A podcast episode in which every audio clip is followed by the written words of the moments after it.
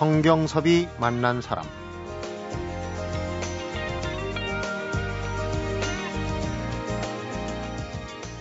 태초 먹거리 학교는 자연에 순응하는 먹거리, 환경, 생활 습관을 배우고 실천해서 잃어버린 건강을 회복하고 유지해 후손들에게 건강한 사회를 물려주는 것을 목표로 합니다. 성경섭이 만난 사람, 오늘은 좋은 먹거리가 무엇인가를 알리고자 태초 먹거리 학교를 세운 충남대 화학과의 이계호 교수를 만나봅니다.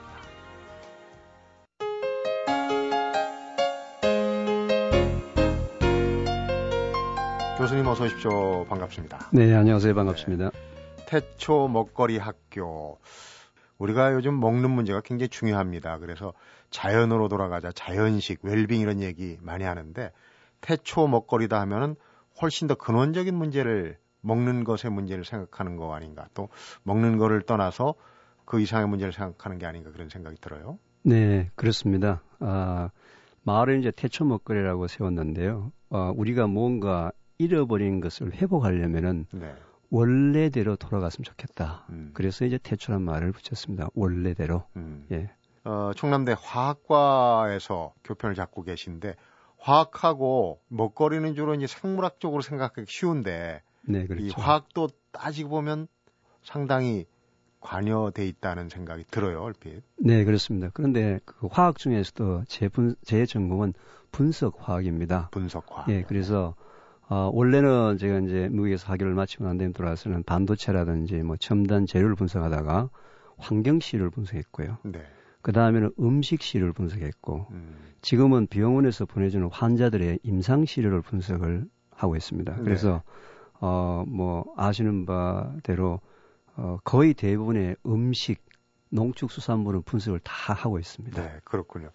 특히 이제 식품 안전에 관심이 많으셔가지고, 농약 잔류량 검사나 뭐 그런 이제 식품 안전에 관련된 문제가 있을 때 교수님 인터뷰 하시는 걸 종종 뵀습니다. 그런데 그 학교 교편뿐만 아니라 지금 이제 그런 관련 그 벤처 기업도 만들어서 대표를 하고 계시고 무엇보다도 이 태초 먹거리 학교를 어, 사회 공헌 차원에서 직접 선수 지으셨다고 하는 얘기를 들었습니다. 네, 안식년 1년 동안에 직접 그 공사 현장 감독을 했습니다. 네. 그래서 인부들 라면도 끓여주고요.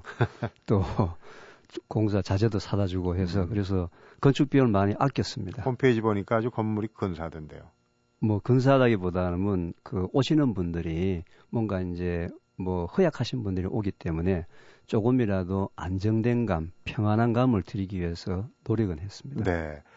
충북 옥천에 태초 먹거리 학교. 어, 사실 인간한테는 기본적으로 자연 치유의 능력이 있다 그래서 어, 일부 그 의사들이나 학자들 가운데도 웬만큼 다친 거는 뭐 약을 바로 가는 것보다 깨끗이 씻어주고 자연 치유에 맡기자 하는 얘기도 하거든요. 실제로 저희들 몸이 인체가 갖고 있는 자전, 자연 치유 능력은 대단합니다. 네. 어떤 종류의 질병도 다 이길 수가 있고요. 암도 이길 수가 있습니다. 근데 문제는 그 사람들이 갖고 있는 습관이나 생활 환경이나 음식이나 이런 걸로 해가지고 자정작용을 하는 치유 능력을 자꾸 방해를 하는 겁니다. 네. 혹시 손가락을 베어 보신 적이 있습니까? 어, 자주 네, 있죠. 네, 자주 뵙죠. 손가락을 베고 나면은 많이 베게 되면 병원에 가서 이제 꾸미기도 하고 네. 약을 바르기도 하는데 몇 개월이 지나게 되면 깜쪽같이 붙어버립니다. 음. 의사 선생님이 붙인 것도 아니고요. 약이 붙인 것도 아니지만 흔적도 남지 않게 아주 붙어버렸지 않습니까? 네. 이걸 자연 치유 능력이라고 얘기하는데 바깥에 이렇게 상처가 났을 때도 이렇게 감쪽까지 원래대로 회복하려는 능력이 있는데 우리 내부에 문제가 생겼을 때도 마찬가지 네. 원래대로 회복하려고 하는 힘이 계속 작용을 하는데 방해만 하지 않으면 됩니다. 음, 방해하는 것 중에 여러 가지 환경 중에 에, 먹는 거 우리가 대초 먹거리 했으니까 맞습니다. 그런 부분도 있겠죠. 요즘 그 식품의 겉봉의 이 화학 첨가물을 보면은 이게 먹으란 얘기인지 말라는 얘기인지 사실 눈여겨보지 않는데 무슨 사건이 터지면 꼭 사고가 터지면 그걸 보거든요. 그렇습니다. 화학 첨가물도 아시겠습니다만은 상업성을 위해서 혀를 자극하기 위해서 네. 또 코를 자극하기 위해서 눈을 현란하게 만들기 위해서 결국 들어가지 않아도 될 음. 첨가물을 집어넣어서 경제성, 상업성을 위한 것들이거든요. 네. 근데 아까 이제 그 원래대로 가만히 놔둬도 방해만 안 해도, 안 해도 되는데 습관적이 하나는 이렇습니다. 소나 돼지나 말이나 동물들은 아프면은 먹지 않습니다. 네. 근데 유일하게 이 지구상에서 살아있는 생물 중에서 아플 때 먹는 것은 인간입니다. 먹어야 힘을 또 낼 수 있다는 얘기를 하잖아요. 아, 물론 이제 영양실조가 걸렸을 때는 먹어야 되는데 네. 너무 많이 먹어서 음식을 먹게 되면 가장 우선순위 1번이 소화시키는 것이 1번이기 때문에 네. 저 전방에 가서 싸우고 있을 모든 면역 세포들이 피, 음. 혈액들이 위장이나 위나 상자로 다 몰리게 됩니다. 네. 그럼 2시간 동안 이렇게 소화를 시키고 난 다음에 다시 그 환부로 싸움을 하러 가는데 또 음. 들어옵니다. 그 전쟁 때 가기 전에 또 위하고 장 쪽으로 지금 그래서 너무 많이 먹어서 네. 오히려 내부에 문제가 생기는 음. 경우가 많습니다. 그리고 이제 화학을 전공하셨으니까 제가 조금 주제넘는 얘기를 한다면 또 어, 그런 문제를 만든 소지, 지식을 제공하고 한 분야가 또 화학에 조금 책임이 있지 않습니까? 네, 그렇습니다. 예, 그 부분에 대해 뭐 저희 화학과에서 이런 그 어떤 첨가물을 개발한다든지 네. 이런 데는 화학적인 지식이 들어갔는데 먹거리는 원래 인간에게 영양분을 공급해 주기 위한 하나의 수단인데 네. 1900년 이후부터 대량 생산이 시작하면서 돈벌이 수단으로 바뀌면서 경제적 원리입니다. 음. 최소의 투자에 최대의 이익을 남기는 쪽으로 가면서 지난 100년 동안 먹거리가 굉장히 많이 변질되었습니다. 네. 어, 먹고 사는 문제 참 중요한데 어, 사람이 먹는 것이 결국은 그 사람을 형성하는 거 아니겠습니까? 그런데 교수님이 보시는 경험 측상에서 보는 그 태초의 먹거리에 가까운 그런 음식, 특히 이제 농산물은 어떻게? 저희들이 태초 먹거리 학교에서도 강조하는 가장 기본적인 그 개념이 자연스럽고 단순한 것이 가장 좋다입니다. 근데 많은 분들이 제가 이런 얘기를 하게 되면 그럼 모든 걸 좀 더 버리고 자연 속으로 숲 속으로 산 속으로 들어가서 도인 같은 생활을 해야 되냐? 그렇게 는 할 수 없지 않습니까? 그런 얘기 나오겠죠. 예, 그런 그런 얘기는 할 수 없지 않습니까? 네. 제가 말씀드린 자연스럽다는 것은 뭐냐면 그 사람이 도시에 살든 시골에 살든 농촌에 살든 아파트에 살든 간에 자연에 순응하는 삶을 살면은 자연인이 된다는 겁니다. 네. 자연인이 되었을 때 가장 내 몸의 면역 시스템들이 가장 원래 상태가 되고 원래 상태가 되었을 때라야지만 모든 질병에서 이길 수가 있다. 음. 아, 그래서 어, 지금 농산물 같은 경우는 아까 이제 그 농약 얘기를 하셨는데요. 현재 농약이 없으면 농사가 안 되는 줄 알고 있는데요. 농약이 인류 역사상 최초로 판매된 것이 1952년도입니다. 네. 불과 60년밖에 되지 않았어요. 2차 세계대전 때 히틀러가 유대인들을 죽이기 위해서 사용했던 신경가스를 전후에 이제 응용해서 벌레를 죽이기 위한 농약으로 개발된 것인데 네. 그럼 그 전에 사람들은 뭘 먹었겠습니까? 농약 없이.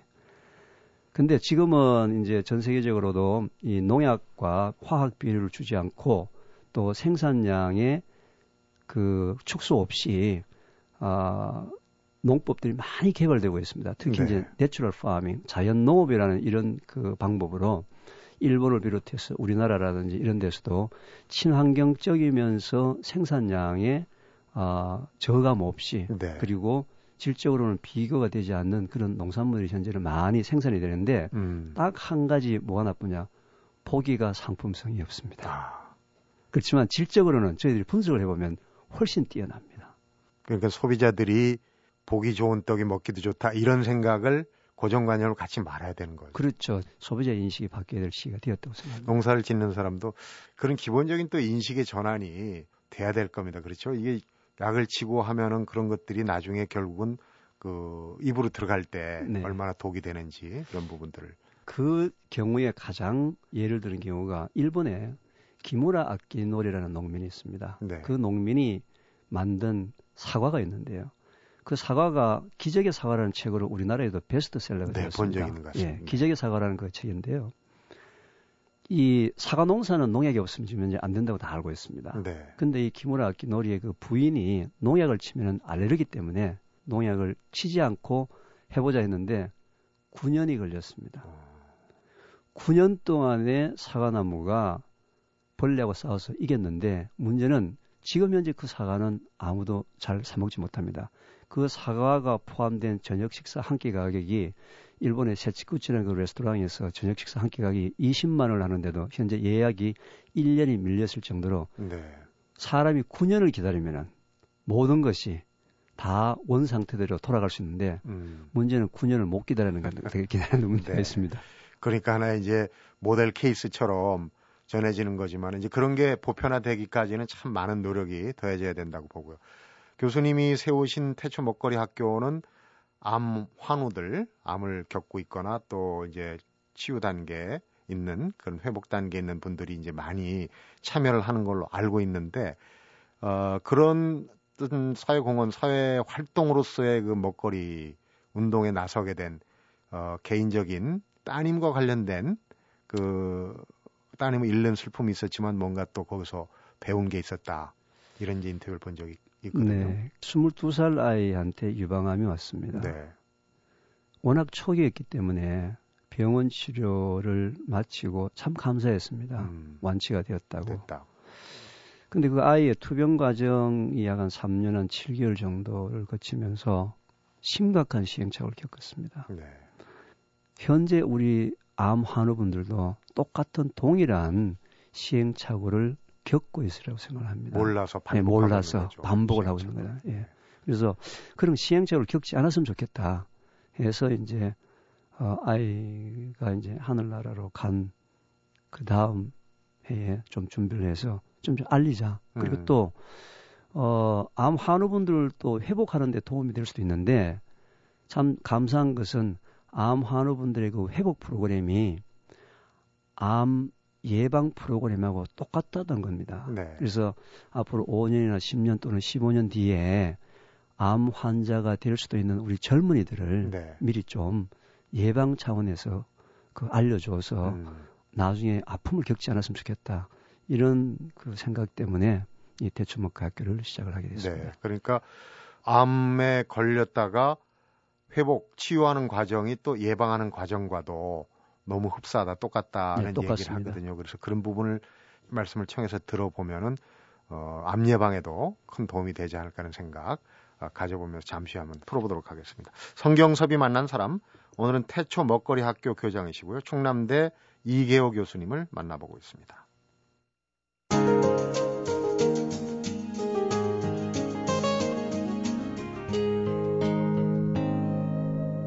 성경섭이 만난 사람.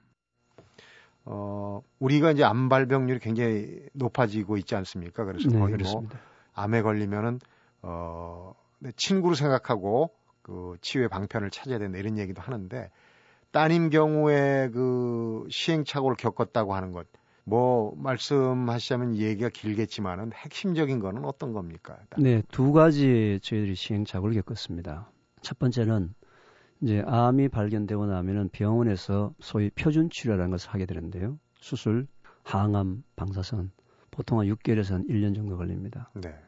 근데 거의 대부분 다 이 병원 치료, 표준 치료를 마치고 나면은 병이 다 나았다고 생각을 합니다. 암세포가 없어졌다고 없어졌고, 판단을 받으면 네.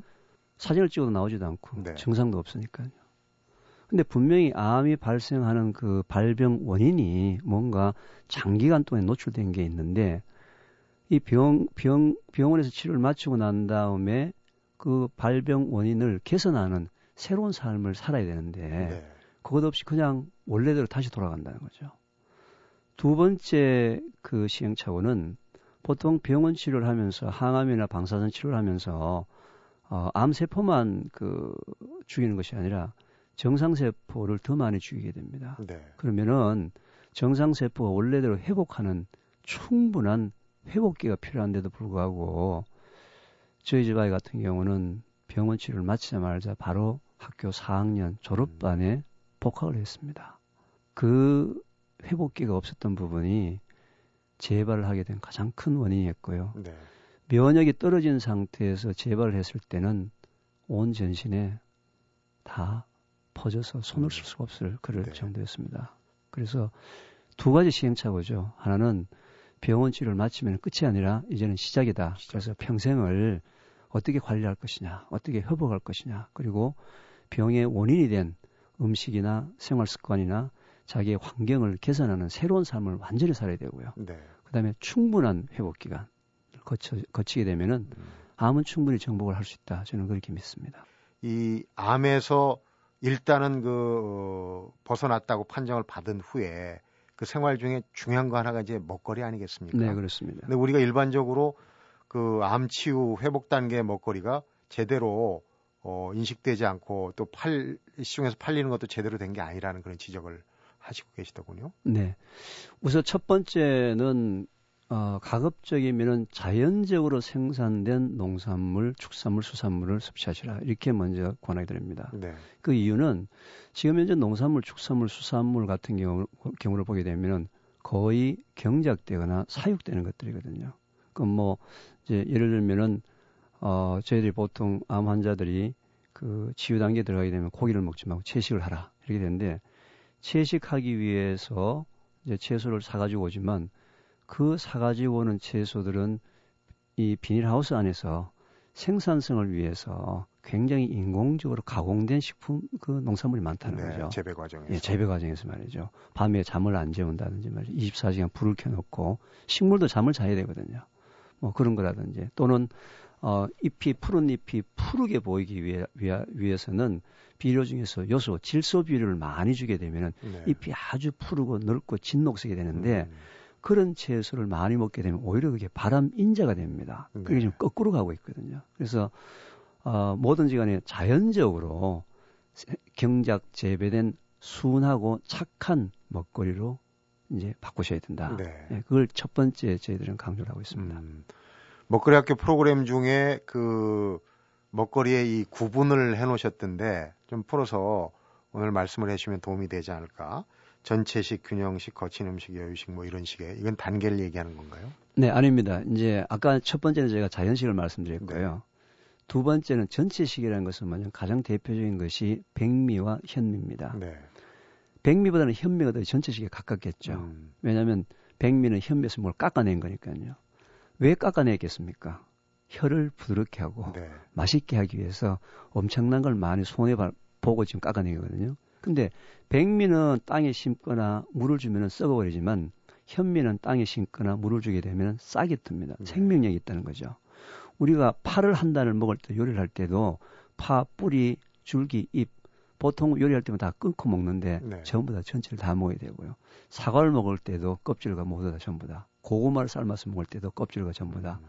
양파를 먹을 때도 바깥에 노란 껍질을 벗기지 말고 네. 전체 다를 먹는다든지 소위 전체식 개념을 생각을 하셔야 되는데 야채를 먹을 때도 전체 개념이라는 것은 내가 당근을 좋아한다고 해서 당근만 많이 먹는 것이 아니고 뿌리인 당근과 줄기, 잎 음. 골고루 섞여 있는 전체식을 먹어야 된다. 채소 전체를 다 그렇죠. 먹어야 된다. 채소 전체를 뿌리부터 시작해서 줄기, 잎까지 전부 다 먹는 습관을 들이셔야 된다는 겁니다. 네. 그리고 어, 균형식은 이해가 될 것 같은데 이제 거친 음식이 들어가 있어요. 거친 음식을 예, 거친 음식과 이제 여유식은 좀 일맥상통한 점이 있습니다. 네. 요즘 아, 우리 현대인의 특징이 모든 음식이 전부 부드러워지고 단 음식이 많아지고 있습니다. 네. 씹지 않고 넘기게 되면은 소화가 일단 되지 않습니다. 네. 음식이 소화가 되어야지만 영양분이 우리 몸속으로 흡수가 되는데 음식이 소화되지 않는 사람의 첫 번째 징후가 방귀라든지 이런 대변 냄새가 아주 고약합니다. 그건 안에서 장 속에서 썩고 있다는 거죠. 음. 그래서 거친 음식이라는 얘기는 주로 섬유질이 굉장히 많이 들어가 있는 음식이기 때문에 네. 오랫동안 씹지 않으면은 문제가 생기는 거죠. 음. 그래서 현대인의 지금 생활 습관 중에서 거친 음식이 아니고 부드러운 음식, 여유식이 아니고 빠른 음식을 먹으면서 그 생활 습관 때문에 우리 면역 시스템들이 굉장히 많이 그 저하가 되고 있습니다. 네. 그 학교에서 가르치는 여러 가지 중에 어 조금 귀에 솔깃한 게 어, 먹거리 실천 방법을 여러 가지로 나열해서 말씀을 하셨어요. 그러니까 핵심적인 걸 좀 몇 가지 짚어주시죠. 예, 그 물론 이제 저희들이 이 프로그램을 시작하게 될 때는 전 세계 모든 암에 관련된 그 치료 또는 민간요법 또는 전 세계에서 제일 유명한 MD 앤더슨 그 암센터 같은 병원에서 하는 프로그램들을 좀 다 종합해서 저 나름대로 한번 비교를 해봤는데 아직 저희들이 태초 먹거리께서 제공하는 프로그램이 아주 완벽한 건 아닙니다. 그러니까 시작하는 프로그램인데 네. 결국 또 인터넷에 보게 되면 굉장히 많은 정보들이 있는 부분들 좀 정리한 부분이 있거든요. 네. 그래서 조금 전에 말씀드렸던 우리 벌써 언급을 했던 이제 자연식, 거친식, 여유식 균형식, 균형식도 굉장히 중요합니다. 균형식이라는 부분은 우리 인체에 필요한 영양소들이 있는데 골고루 먹는데 골고루 먹는 방법이 뭔지도 모릅니다. 예를 들면은 균형식 중에서도 기름 종류를 따지더라도 우리가 지방이 꼭 필요한데 기름 종류 중에서도 흔히 먹는 우리 한국 사람들이 가장 많이 먹는 기름이 콩기름, 참기름인데 네. 콩기름과 참기름 오메가 6이 많은 겁니다. 네. 그래서 오메가 1, 오메가 3, 오메가 6도 균형이 맞아야 되는데 그 음. 기름조차도 우리가 집에서 먹을 때 한 가지만 네. 계속 먹는 그래서 오메가 3, 6이 균형이 맞아야 되는데 오메가 3이 많이 들어있는 기름이 들기름입니다. 들기름. 예, 그러니까 참기름과 들기름도 같이 이렇게 먹어야 되는 이제 이런 부분들이 이제 균형식이라고 얘기하는 건데. 예전 어른들은 균형 있게 먹었는데 요즘은 더 고소한 참기름만 그렇죠. 먹거든요. 더 고소한 참기름 들기름 잘 안 먹고. 안 먹죠. 네. 그래서 식습관을 보게 되면 오메가 3과 오메가 6의 비율이 거의 한 1대 한 20 정도가 될 정도로 상당히 균형이 깨져 있습니다. 네. 어, 그 이제 바르게 먹는 방법 못지않게 지금 앞에서도 얘기했지만은 여러 가지 그 화학 물질로 오염된 부분들을 어떻게 막을 수 있는지 또 어떻게 식별할 수 있는 이런 부분도 좀 정보가 될 것 같습니다. 잠시 후에 여쭤서 들어보도록 하겠습니다. 성경섭이 만난 사람 오늘은 태초 먹거리 학교를 세운 충남대학교 이계호 교수를 만나보고 있습니다.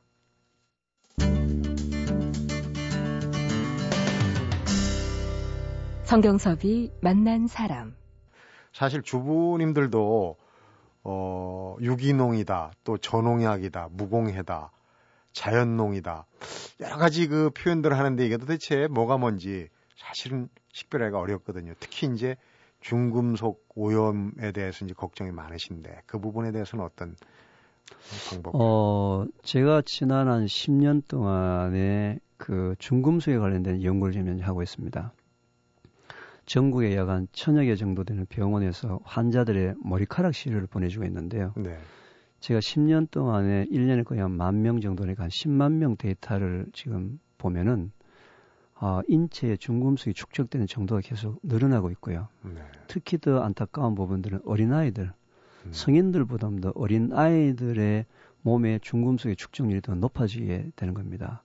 중금속이 높아지게 되면은 아이들이 나타나는 첫 번째 현상이 ADHD라 그래가지고 아이들이 집중을 못합니다. 네, 산만하고 네. 과격해지고 그다음에 아토피가 늘어나고 하는 부분들도 아 그게 중금속하고 네, 중금속하고 아주 밀접한 관계가 있는데 보통 어른들도 우리 현재 농산물이나 식품들이 중금속에 노출은 돼 있기 때문에 중금속이 들어오는 거는 할 수 없는데 중금속이 들어오더라도 그때 음식을 어떤 종류의 식단이냐에 따라서 중금속의 흡수율이 틀립니다. 인체 네. 체내 흡수율이 틀리기 때문에 그런데 어린아이들이 먹는 그 식품의 거의 대부분 다가 인체 체내 흡수율이 높은 쪽의 식단을 갖고 있기 때문에 좀 걱정이 됩니다. 그러니까 인스턴트 식품 때문일까요? 그렇죠. 아니면? 인스턴트라든지 기름기가 많다든지 음. 지방기가 음. 많은 식품들 때문에 중금속이 들어오더라도 바깥으로 배출되지 않고 바로 인체에 축적되는 율이 더 높다는 거죠. 네. 그 다음에 이제 중요한 게 어, 기본적으로 물 아니겠습니까? 우리 인체의 대부분이 이제 물로 형성이 되는데 물에 대한 이론은 참 많은 것 같아요. 얼마 전엔 뭐 물을 많이 먹는 게 좋다 하더니 또 반대로 어떤 연구 결과는 뭐 물 많이 먹으려고 물통 들고 다닐 필요 없다, 고생할 필요 없다 이런 얘기도 나오고 그러는데 태초 먹거리 학교에서 가지고 있는 기준은 어떤 게 있습니까? 어, 제가 그동안에 만났던 여러분들, 어, 암 환우분들의 공통 분모가 물을 작게 먹는 분들입니다. 아. 우리 인체는 어, 원하지 않더라도 호흡이나 땀이나 소변, 대변을 통해서 물이 바깥으로 빠져나갑니다. 근데 빠져나가는 양만큼의 물을 보충하지 않으면은 인체에 물이 부족하게 되면은 혈액의 농도가 진해져서 네. 혈액 순환이 되지 않는 그 순간이 바로 만병의 원인이 시작이 되는 겁니다. 그래서 물을 너무 많이 먹어도 문제가 되고요. 물을 너무 적게 먹어도 문제가 되는데 어떻게 그럼 이걸 저 양을 조절하느냐면은 자기 소변 색깔을 보고 내가 지금 소변 색깔이 너무 색깔이 노랗다 하면은 내 몸에 물이 부족하다는 증거입니다. 아. 그러니까 그때는 소량씩 조금씩 먹어서 항상 소변의 색깔이 옅은 노란색이 되도록 유지를 해주시고 또 물을 너무 많이 먹어도 문제가 되기 때문에 하루에 여섯 번 내지 여덟 번 이상의 화장실을 간다면 물 먹는 양을 오히려 줄이셔야 됩니다. 아. 남녀 차이가 좀 있지 않겠습니까? 아, 아닙니다. 남녀 차이라 하더라도 소변의 색깔과 네. 횟수를 가지고 자기 몸에 항상 물의 적정량을 항상 유지를 하셔야지만 만병의 원인입니다. 네. 어, 그리고 이제 우리가 발효식품을 많이 먹어라 하는 얘기를 하거든요.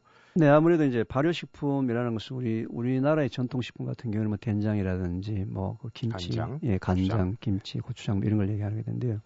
흔히 아마루 분들이 그, 시, 그 시행착오를 겪는 가장 큰 것 중에 하나가 발효식품이었을 때 매실 액기스라든지 네. 무슨 과실 액기스를 발효식품이라고 그러는데요.